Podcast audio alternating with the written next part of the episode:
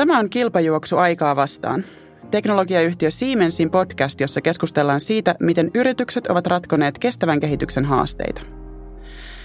Tällä kertaa keskitytään oululaiseen biojalostamon Kembolikseen ja siihen, miten yhtiö pyrkii teknologiallaan vähentämään teollisuuden päästöjä ja ehkä jopa korvaamaan merkittävän osan maailman puuvillatuotannosta. Tässä on etäyhteyden päässä Kempoliksen teknologiajohtaja Juha Anttila. Kerro lyhyesti, mikä on ollut teidän ratkaisu kestävän kehityksen haasteisiin? Me on kehitetty oma teknologia, jolla erityisesti maatalouden jäännösmateriaaleista, niin kuin viljaoljista, voidaan valmistaa eri tuotteita, tai nykyisin valmistetaan tota, fossiilisista raaka-aineista tai sitten mihin tuotteiden valmistukseen liittyy muita kestävän kehitykseen liittyviä ongelmia. Minkä tyyppisiä tuotteita niistä valmistetaan? No se esimerkiksi niin kuin liikenteen polttoaineet, kemikaalit, joita käytetään sitten raaka-aineena eri, erilaisten lopputuotteiden, esimerkiksi muovien valmistuksessa. Sitten myös kasvikuidut, niiden käyttäminen eri sovelluksissa, paperin valmistuksessa, kartongin valmistuksessa, tekstilikuidussa. Okei. Okay. Seuraavaksi otetaan selvää, millainen tulevaisuus biojalostamisella on ja millaisia ongelmia sillä voidaan ratkoa. Minä olen Noora Mattila. Tervetuloa kuulolle.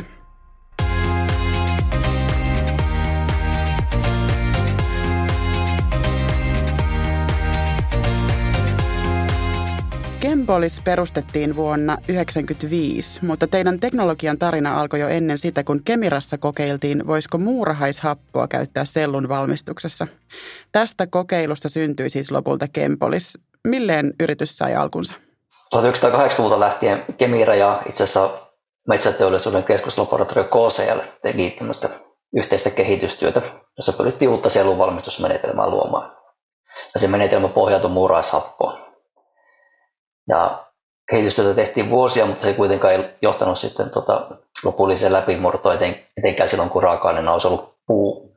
Kemira Oulun tehtaiden silloinen johtaja Esa Roosu näki kuitenkin, että tällä menetelmällä on iso potentiaali, josta lähdetäänkin soveltamaan maatalouden jäännösmateriaaleihin tai ruokoihin, olkimateriaaleihin. Niin silloinhan sitten perusti Kempoliksen ja jatkoi tätä aiemmin tehtyä kehitystyötä ja sen markkinointia Mm. Mitä sillä muurahaishapolla ikään kuin korvattiin tai mikä siinä prosessissa oli erilaista, mitä lähdettiin testaamaan? Yleensä kaikki selluvalmistusmenetelmät ne perustuvat siihen, että osa kasvista liuotetaan tiettyyn kemikaaliin ja sitten se, mikä jää liukenematta, niin se on se sellukuitu, jota käytetään sitten no, paperivalmistuksessa. Ja sitten oikein selluvalmistukseen liittyy myös sitten se, että liuotuksen jälkeen jäljellä jäänyt kuitu valkastaan myös. Niin tässä uudessa menetelmässä idea oli se, että käytetäänkin sen lipeä rikkiyhdiste sioksen sijaan muurahaisappoa liuottamaan niitä biomassakomponentteja. Ja sitten myös, että kun se sellu valkastaan, niin se valkaisu voidaan tehdä ilman kloorikemikaaleja. Oliko se siis lähtökohtaisesti ympäristöystävällisempää? Oliko se asia, mitä lähdettiin Joo, joo se oli, se oli alun perin se, että se erityisesti silloin 70-80-luvulla, niin selluteollisuus oli niin kuin tosi paha ympäristö- ja vesien likaja Suomessa. Niin tavallaan siihen lähdettiin hakemaan sitten tuota parempaa menetelmää. Okei, okay. mutta puuhun se ei täysin soveltunut, vaan sitten lähdettiin toisiin materiaaleihin. Tai ehkä sille, että kyllä se menetelmä soveltui myös puulle, mutta tuota, samaan aikaan kun tätä uutta menetelmää kehitettiin, niin myös sitä perinteistä selluvalmistusmenetelmää parannettiin. Eli siellä niin tämmöiset hajukaasuja alettiin ottamaan talteen, sellutehtaat ei, ja niiden läheiset kaupungit ei enää haistu samalla tavalla kuin aikaisemmin. Valkaisuudessa siirrettiin myös tota, niin kloorikaasun käytöstä klooridioksidin käyttöä, joka sitten ei ole niin kuin ympäristön kannalta niin haitallista enää. Niin tavallaan ne puusellun valmistuksen ympäristöongelmat, joita alun perin lähdettiin ratkaisemaan, niin ne, ne niin korjautui muilla tavoin sitten suurimmaksi. Ja onko muurahaishappo tavallaan niin kuin teidän juttu vai onko sitä otettu sitten muualla teollisuudessa käyttöön myös?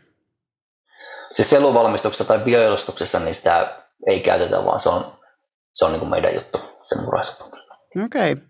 Missä pisteessä Kempolit on yrityksenä nyt? Miten teidän toiminta on laajentunut tästä alkutarinasta lähtien? Meidän tällä hetkellä niin keskeisin kärkihanke on Intian rakennettava biojalostamo, eli se on kaupallisen mitan biojalostamo, joka nyt on rakenteilla ja se tulee olemaan niin kuin meidän ensimmäinen täyden kaupallisen laitos.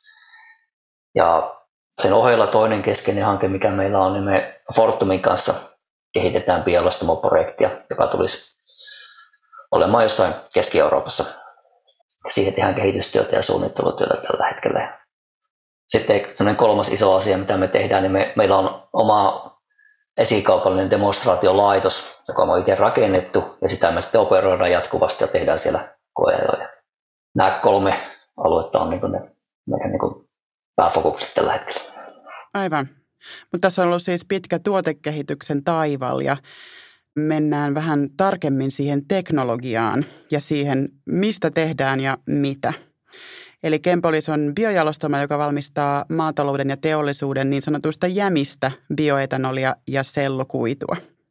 Tämän alkuperäisen innovaation perusteella on luotu ikään kuin kaksi pääteknologiaa, jotka soveltuu eri materiaaleihin ja lopputuotteisiin, eikö niin? Joo, kyllä. Tämä tosiaan kaksi pääteknologiaa. Toisella teknologialla päätuote on kuitutuote selluloosasta ja sitten toisessa pääteknologiassa sitten se selluloosa pilkotaan ja siitä voidaan tehdä etanolia tai sitten muita tuotteita. Aloitetaan vaikka tästä bioetanolista. Sitä valmistetaan siis teollisuuden tai maatalouden sivuvirroista. Mistä tätä siis tehdään ja miten tämä eroaa muista biopolttoaine valmistusmenetelmistä? Maailmassahan nykyään tuotetaan aika paljon tai isoja volyymeja etanolia nykyisellään ja se käytetään pääasiassa liikenteen biopolttoaineena. Suurimpia raaka-aineita tälle nykyiselle tuotannolle on siis niin kuin viljat. USAssa tehdään maissista, Euroopassa tehdään pääasiassa vehnästä ja sitten Brasiliassa tehdään sokeriruosta. Eli ruuasta käytännössä. Kyllä, nimenomaan tämä nykyinen tuotanto pohjautuu siihen, että ruuasta tehdään sitä biopolttoainetta. Mm. Ja se meidän idea on nimenomaan se, että tehdään niistä maatalouden ja ruoantuotannon sivutuotteista, vähän niin kuin jätemateriaalista, sitä bioetanolia. Onko se käytännössä siis niin kuin kasvien osia, jota ei voi käyttää ruoantuotantoon? Vaikka nyt vilja kun kasvaa pellolla, niin siinä on se korsi ja sen päässä on sitten se tähkä. Ja se tähkäjyvät on sitten se ruokaosa, jota käytetään ihmisten ruokana ja jota myös sitten käytetään biopolttoaineiden raaka-aineena. Mutta meidän idea on nimenomaan, että käytetään se korsi, jota ei, ei nykyään käytetä tai jota hyödynnetään hyvin vähän. Miksi sitä on hyödynnetty niin vähän? Onko se esimerkiksi jotenkin vähemmän öljypitoista tai jotain, se korsiosa tai nämä muut? Joo, siis se on, se on kemiallisesti se on niin kuin erilainen kuin se jyväosa. Että niin kuin jyvä on tärkkelystä suurimmaksi osaksi jota ihminen vaikka pystyy syömään. Leipä, pasta, ne on tärkkelystä suurimmaksi osaksi. Mutta sitten se korsi on selluloosa, tai sanotaan selluloosa on siinä se pääkomponentti, ja sitä ei ihminen pysty syömään. Ja se on myös niin kuin kemiallisesti vaikeampi hyödyntää kuin se tärkkelys. Tarvitteko se tavallaan niin kuin enemmän tätä niin sanottua jämämateriaalia kuin mitä tarvittaisiin sitten sitä jyvä, jyväosaa kasvista valmistaaksenne bioetanolia? Onko se ikään kuin tehottomampaa jollain tavalla? No ei, ei voi sanoa niin, mutta se on, niin kuin, se on vain erilainen valmistusmenetelmä. Se on niin kuin, kun valmistetaan etanolia, niin yksi vaihe aina on se, että sitä raaka-aineesta tehdään sokereita. Tärkkelys on helpompi pilkkoa sokereiksi kuin, kuin selluloosa, niin sen takia se selluloosasta tai tämmöistä olkimateriaalista sen etanolin tekeminen on sitten niin kuin kemiallisessa mielessä vaativampaa. Miten hyvin tätä teidän tarvitsemaa materiaalia on tällä hetkellä saatavilla? Onko tämä siis jossain jo tuotannossa tämmöinen bioetanoli teidän teknologialla? Siis meidän menetelmällä tämä laitos, rakennetaan Intiaan, niin se on meidän ensimmäinen kaupallisen mitan laitos, eli tämmöistä kaupallista tuotantoa pohjautuen meidän teknologiaan ei vielä ole. Mm. Olkin materiaaleja kyllä niin kuin maailman tuota, tuotanto ja muu maatalous niin tuottaa valtavia määriä, eli siinä mielessä se raaka-ainepohja on, niin kuin, on niin kuin todella laaja olemassa. Ja mihin tätä bioetanolia voisi käyttää? Kävisikö se siis ihan autojen tankkeihin sellaisena? Joo, se on se suunniteltu käyttökohde ja etanolin käyttö biopolttoaineena on se, mikä niin kuin myös sitä etanolin kysyntää ajaa.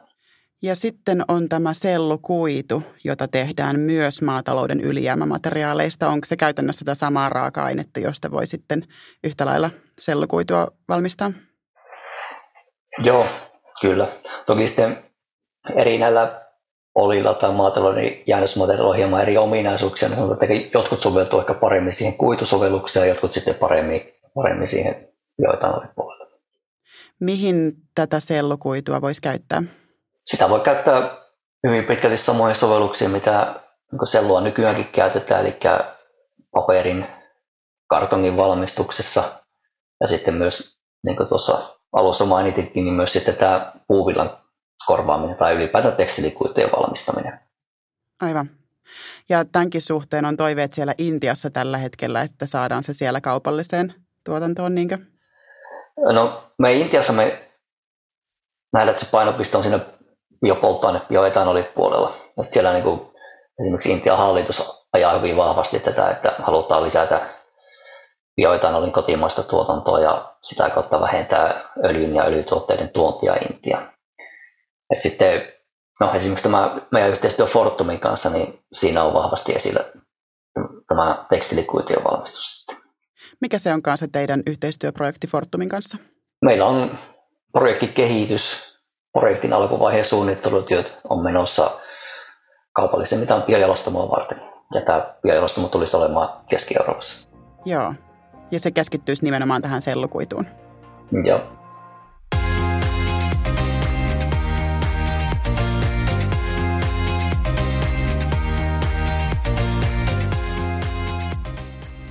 Mihin kaikkeen tämä teidän teknologia taipuu? Olisiko näkyvissä, että tulee uusia tapoja hyödyntää tätä valmistusmenetelmää? Joo, tämän meidän yksi teknologian yksi iso etu on just, että niin tämä periaatteessa taipuu hyvin moni eri, eri tuotesovelluksiin. Että tähän mennessä me nyt on tässä puhuttu bioetanolista ja kuiduista, jotka ovat tuotteita sitä kasvin selluloosan jakeesta.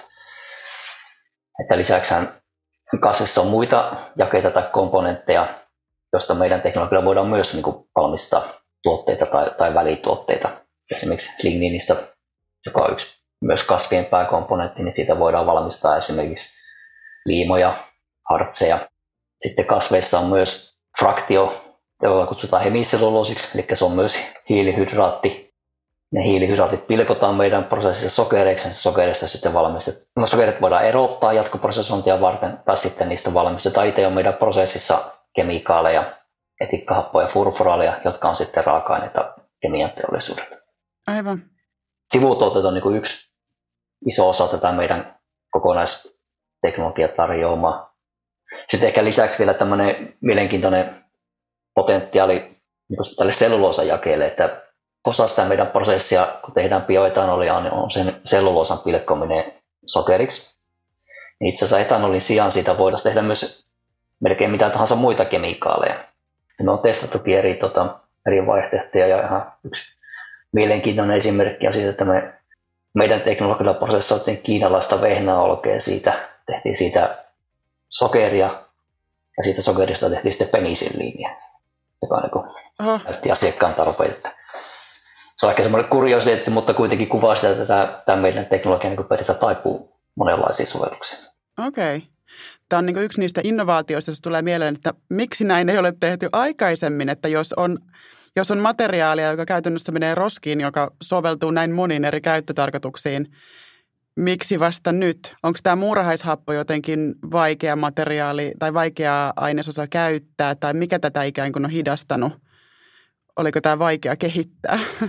Tämä on uusi teknologia, tämä on uusi prosessiteknologia ja toki muurahaishappo on kemikaali, jolla on tuota, omat ominaisuutensa, jonka takia se laitoksen rakentaminen vaatii sitä, että siellä pitää olla tiettyjä turvajärjestelmiä, materiaalit pitää olla valittu oikein, että ne kestää korrosiota ja, ja näin edelleen.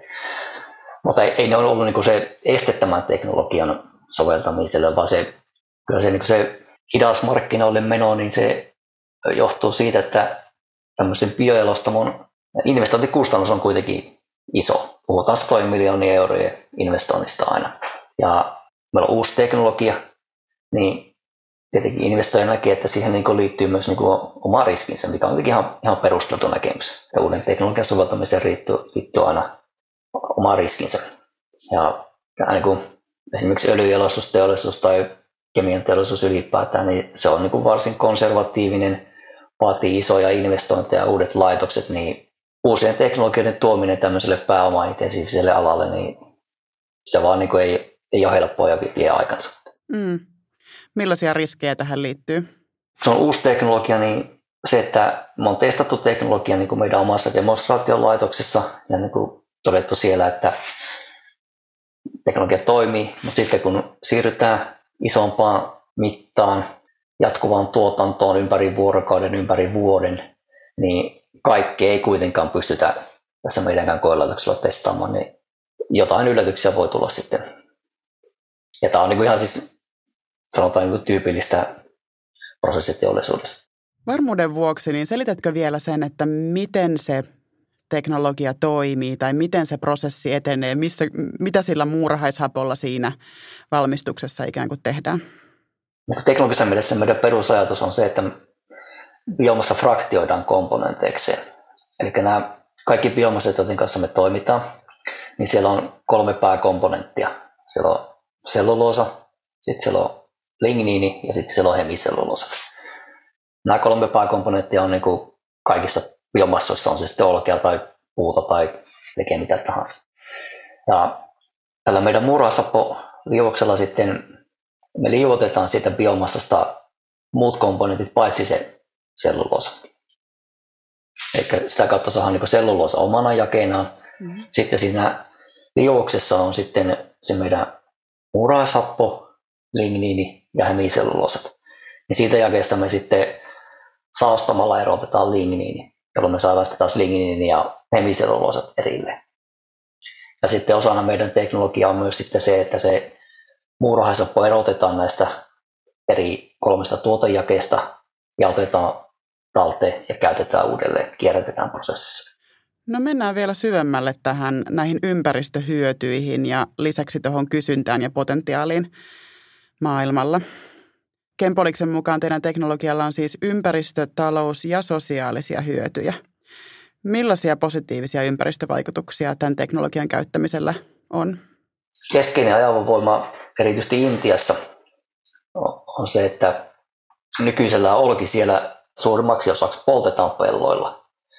Se itse aiheuttaa ilmansaasteita sitten.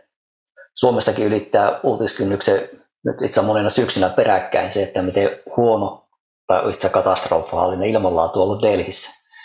Ja siihen iso vaikuttava tekijä on nimenomaan se, että Delhin lähialueella tai siinä ympäröivissä maakunnissa vilja poltetaan pelloilla ja siitä poltosta syntyvä savu sitten kulkeutuu Delhiin ja sen seurauksena Delhi ja se ympäristö siinä ne on niin ilmoilla ollut maailman huonoimpia paikkoja. Sitten ylipäätään tämä, että tehdään jäännösmateriaalista biopolttoainetta liikenteen käyttöön, niin sehän on sitten osaltaan vähentämässä hiilidioksidipäästöjä liikenteessä. Onko se polttoaineena päästötöntä vai pienipäästöistä? Kun puhutaan liikenteen päästöistä, niin tässä nyt niin kuin keskeisimmässä roolissa on niin kuin hiilidioksidipäästöt. Mm. Ja kun poltetaan etanolia autoissa, niin okei, sieltä tulee myös sitä hiilidioksidia. Mutta se ero on nimenomaan että se, se hiilidioksidi on biomassasta, se on uusiutuvasta lähteestä peräisin. Eli voidaan ajatella, että se hiilidioksidi, joka syntyy etanolipoltosta, se on, se on jatkuvassa kierrossa, eikä sitä kautta ole niin kuin, tuomassa lisää kasvihuonepäästöjä ilmakehään. Kun taas bensaa kun poltetaan tai fossiilisia polttoaineita, siinä poltetaan hiiltä, joka on ollut varastoituneena maaperässä. Ja sitä kautta se poltto lisää hiilidioksidipitoisuutta ja ilmakehässä sitä kautta aiheuttaa tätä ilmaston lämpenemistä. Se polttotapahtuma ja se mitä siinä syntyy ei ole se juttu, vaan se, että mistä se polttoaineen hiili on peräisin. Aivan. Millaisia sosiaalisia hyötyjä tällä teknologialla siis voisi olla? Tärkeimmät on niitä, että sitä olkea kun kerätään ja sitä aletaan hyödyntämään, niin se tuo työllisyyttä, toimeentuloa maaseudulle. Eli esimerkiksi Intian maaseudulla, niin siellä niin tulotaso on, on tosi alhainen, ihmiset elää, elää köyhyydessä, niin lisää tuloa ja toimeentuloa sinne. Entä sitten rahallinen hyöty? Hyötyykö tässä teknologiassa siis sekä ikään kuin sen alkuraaka-aineen tuottaja, teidän yhtiö, että teknologian ostaja? Tarkoitusta kaikki kaikki osapuolet siitä hyötyy, että tämä teknologia niin kuin, on niin kuin lähdetty kehittämään ja viedään sitä markkinoille, niin kyllä se keskinäisyys on siinä myös on taloudellisesti kannattavaa kaikille osapuolille. Ne, jotka toimittaa raaka-aineen, ne saa korvauksen siitä, se taho, joka investoi biojalostamoon, alkaa tekemään sitä varsinaista tuotantoa, niin se tuotanto on tarkoitus olla myös kannattavaa. Ja siinä mielessä investori myös tuota, hyötyy siitä. Ja sitten myös, että me ollaan niin teknologia kehittäjä, meidän koko liikeidea on se, että me lisensoidaan tätä meidän kehittämää teknologiaa, niin sitä kautta Kempolis myös hyötyy siitä taloudellisesti. Miten paljon bioetanoli on siis edullisempaa valmistaa kuin perinteiset polttoaineet? No, kyllä bioetanolin valmistaminen on tota, edelleen ollut kalliimpaa mitä, mitä perinteiset polttoaineet. Että kuitenkin öljyn pumppaaminen maaperästä ja sen jalostaminen polttoaineeksi on kuitenkin taloudellisesti vielä ollut halvempi menetelmä. Mutta se erityisesti nyt tämä kriisit tämän vuoden aikana ja jo tapahtumat aiemminkin, ne on nostanut raakaöljyn ja sitä kautta niin öljytuotteiden hintaa, eli se ero niin kaventuu kyllä koko ajan. Ja tämä on varmaan myös poliittisista päätöksistä kiinni, että mitä tuetaan ja, ja jo, Joo, nimenomaan näin, että se, vaikka se bioetanoli, vaikka sitä niin käytetään polttoaineena, sekoitetaan bensiini, eli siinä mielessä se käyttökohde on sama kuin bensiinillä, mutta kuitenkin just poliittisista päätöksistä johtuen kuitenkin bioetanolilla on, on oma markkinansa, joka ei ole suoraan kuitenkaan kytköksissä niin kuin vaikka bensan markkina. On niin kuin velvoitteet, tämä yhtiöiden pitää tietty prosenttimäärä lisätä bensaan bioetanolia. Se itsessään luo niin oman markkinan. Mä niin seurattu esimerkiksi hintoja, niin etanolilla ja bensiinihinnalla niillä on joku korrelaatio, mutta se ei ole suora se korrelaatio. Mikä silloin voisi olla motivaatio asiakkaalla korvata bensiiniä bioetanolilla? No nykyisellä kyllä on eri sekoitusvelvoitteet, mitä on, ne on se, se keskeinen tekijä on ollut myös tilanteita, että se on ollut myös ihan niin kuin taloudellisesti kannattavaa niin kuin maksimoida sitä etanoliosuutta polttoaineessa, mutta useimmiten se tilanne on ollut että no, sekoitusvelvoitteet on, on se, mikä ajaa asiakasta sekoittamaan etanolia bensaa. Ja tietysti varmaan voidaan ajatella, että tässä luodaan tulevaisuuden markkinoita tai tulevaisuuden ratkaisuja, että tilanne tulee muuttumaan ja näitä uusia teknologioita tullaan tarvitsemaan joka tapauksessa. Joo, että tota, musta niin tuulivoima on niin esimerkiksi ihan hyvä analogia, että, että siinähän niin poliittisilla päätöksillä aikana Suomessakin niin luotiin markkina tuulivoimalla tuotetulle sähkölle. Ja nyt tuulivoima toimii ihan markkinaehtoisesti sitten. Taitaa olla niin, että se, jos rakennetaan uutta sähkötuotantokapasiteettia, niin tuulivoimalla tuotettu sähkö taitaa tällä hetkellä olla edullisin tapa tehdä sähköä. Että mä näen, että sama, sama juttu on niin näissä liikenteen biopolttoaineissakin, että se, tavallaan se tuotannon aloittaminen ja sen niin markkinan luonti, vakauttaminen, siihen tarvitaan poliittisia päätöksiä. Sitten kun aikaa kuluu, teknologiat vakiintuu, teknologiat kehittyy, niin se sitten pystyy toimimaan myös ihan markkinaehtoisesti. Onko teillä tavallaan politiikan päässä jotain jarruja tai toivoisit sä jonkinlaisia toimenpiteitä tai tukea tällaisen teknologian käyttöönottoon?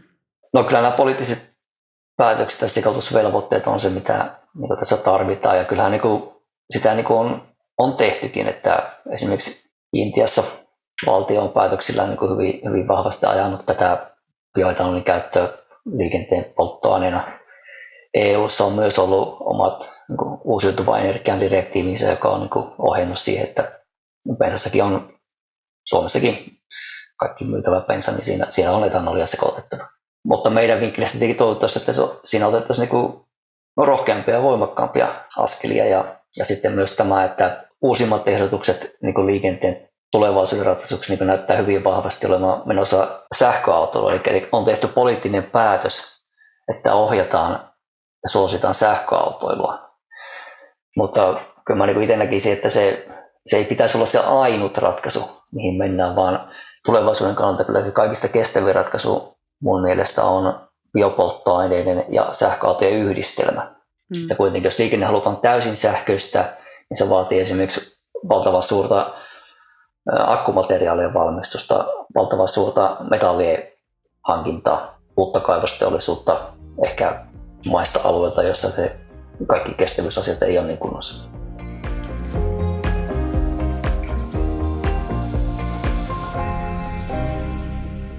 visioidaan vähän, mihin teidän teknologialla olisi potentiaalia tai miltä tulevaisuus voisi näyttää. Jos nyt ajatellaan sitä Intiaa, vuodessa siellä pelloilla palaa 32 miljoonaa tonnia olkea, joka teidän mukaan riittäisi sataan jalostamoon, jotka pyörisi teidän teknologialla. Lisäksi olette laskenut, että pelkästään näistä Delhin alueen pelloista saatava kuitumäärä voisi korvata 50 prosenttia maailman puuvilla tuotannosta. Tämä on siis musta aivan hämmästyttävää. Onko tämä niin kuin vaan utopia tulevaisuudesta vai olisiko tämä oikeasti toteutettavissa? Onko tämä teknologia skaalattavissa tällaiseen mittoihin, että esimerkiksi voisi vois tehdä sinne 100 jalostamoa tai korvata 50 prosenttia maailman puuvillatuotannosta? Kyllä nämä on ihan realistisia lukuja. Itse vähän vielä korjaan, niin tuo 30 miljoonaa tonnia olkea, niin se on se määrä, joka tarvitaan sataan biojalostamoa, mutta se itse asiassa on, on vain niin pieni osa siitä kokonaismäärästä, joka olkea syntyy ja joka poltetaan. Intian maatalous se tuottaa enemmän kuin miljardi, eli enemmän kuin tuhat miljoonaa tonnia vuodessa näitä materiaaleja. Okei, okay. materiaalista ei ole puutetta. Onko tämä siis joku Intian erityisominaisuus, että siellä poltetaan tätä olkea? No, ehkä se on niin sanotaan, että se ongelma on kärjistynein Intiassa. Kyllä sitten siis olkea poltetaan niin kuin pelolla muuallakin maailmassa, mutta se Intiassa se on, niin kuin, se on niin keskittyneempää se maatalous ja sitten samalla myös että sinne että isojen maatalousalueiden lähellä on, on esimerkiksi Delhi, mm. niin se niin kuin kärjistää sitä ongelmaa. Kyllä niin kuin Kiinassa esimerkiksi tehdään samaa USAssa, Euroopassa myös, että, mutta se ei ole niin laajamittaista eikä se aiheuta niin samalla niin kuin yhtä isoja ongelmia mitä Intiassa. Tämä puuvillan korvaaminen, onko tämä siis suurin potentiaalinen markkina teidän tälle sellukuidulle vai onko tämä yksi, yksi mahdollisuus? No ehkä mä sanoisin, että yksi isoista mahdollisuuksista. En mä ehkä suoraan sano, että se on, niin se on välttämättä se suurin, mutta se voi olla se suurin. Mm. Ilman muuta siellä on tuota iso potentiaali. Onko paperin korvaaminen tällä teille tärkeämpi?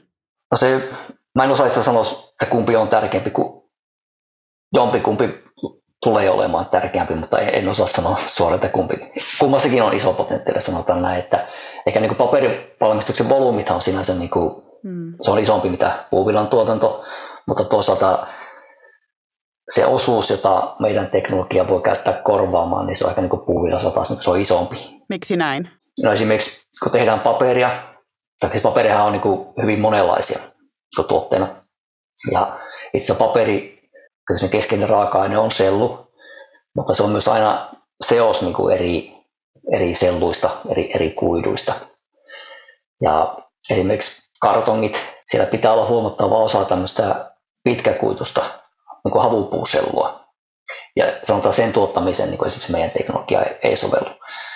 Mutta taas niin olesta valmistettu sellu, niin se on tämmöistä lyhytkuitusta. Sitä voisi käyttää hyvin esimerkiksi no, osana kartonkeja osana pahveja tai sitten myös niin kuin pehmopaperia valmistuksessa. Se on iso potentiaali, mutta koko paperimarkkinan korvaaminen ei ole niin kuin realistinen skenaario. Sen sijaan sille ei ole niin kuin musta niin mitään rajaa, että kuinka isoa osaa puuvillasta pystyttäisiin korvaamaan tämmöisillä selluloosapohjaisilla kuidulla. Se niin periaatteessa voitaisiin korvata vaikka kokonaan. Kiinnostavaa. Ja siitä niin kuin varmastikin olisi ympäristöhyötyjä, koska tekstiiliteollisuus on merkittävä päästöjen aiheuttaja. Ja esimerkiksi puuvillan viljely kuluttaa keskimäärin 10 000 litraa vettä kilolta ja puuvillan viljely aiheuttaa eroosiota viljelymaalle ja saastuttaa vesiä. Ja sitten tiedetään myös näitä sosiaalisia ongelmia, että esimerkiksi Kiinassa puuvillaa valmistetaan kyseenalaisissa työoloissa, jopa orjuudessa. Mutta jos ajattelee tätä ympäristöystävällisyyttä, niin miten paljon ympäristöystävällisempi vaihtoehto teidän sellukuitu olisi puuvillalle? Meidän teknologiahan on siis tota, menetelmällä jo tehdä, voidaan tehdä sellua, jota voidaan sitten käyttää tekstiilivalmistuksessa. Eli meidän teknologia ei suoraan tuota valmista tekstiilikuitua. Aivan. Siihen tarvitaan sitten väliin joku menetelmä, jolla sitä siitä meidän teknologian valmistetusta sellusta tehdään niitä tekstiilikuituja. Nykyään on olemassa tämmöinen, siis niin viskosikuitujen valmistus. Siinähän raaka-aine on sellua, sitä tämmöisellä niin sanotulla viskosiprosessilla valmistetaan sitten viskosikuitua. Se on niin olemassa olevaa, olevaa tuotantoa. Mutta itse asiassa se, se viskosivalmistusprosessi taas ei ole, niin kuin, sitä ei voi pitää ympäristöystävällisen. Niin sen takia se on semmoinen ei ainakaan nyt kasvava teollisuuden ala, mm. vaikka se käyttääkin niin kuin raaka-aineena tämmöistä ympäristönmyötäisempää raaka-ainetta kuin puuvilla.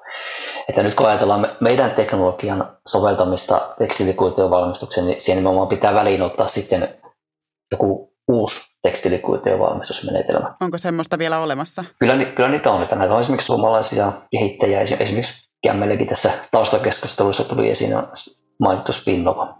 Se on yksi vaihtoehto esimerkiksi.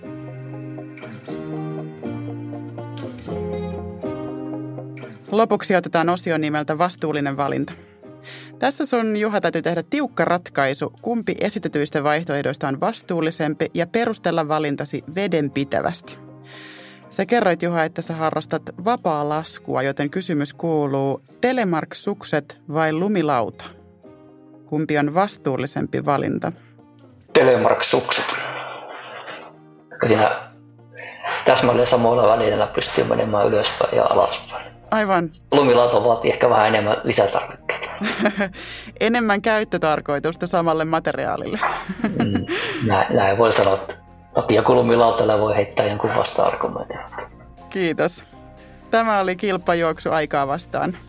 Kiitos Juhalle ja kiitos, että kuuntelit. Kiitos.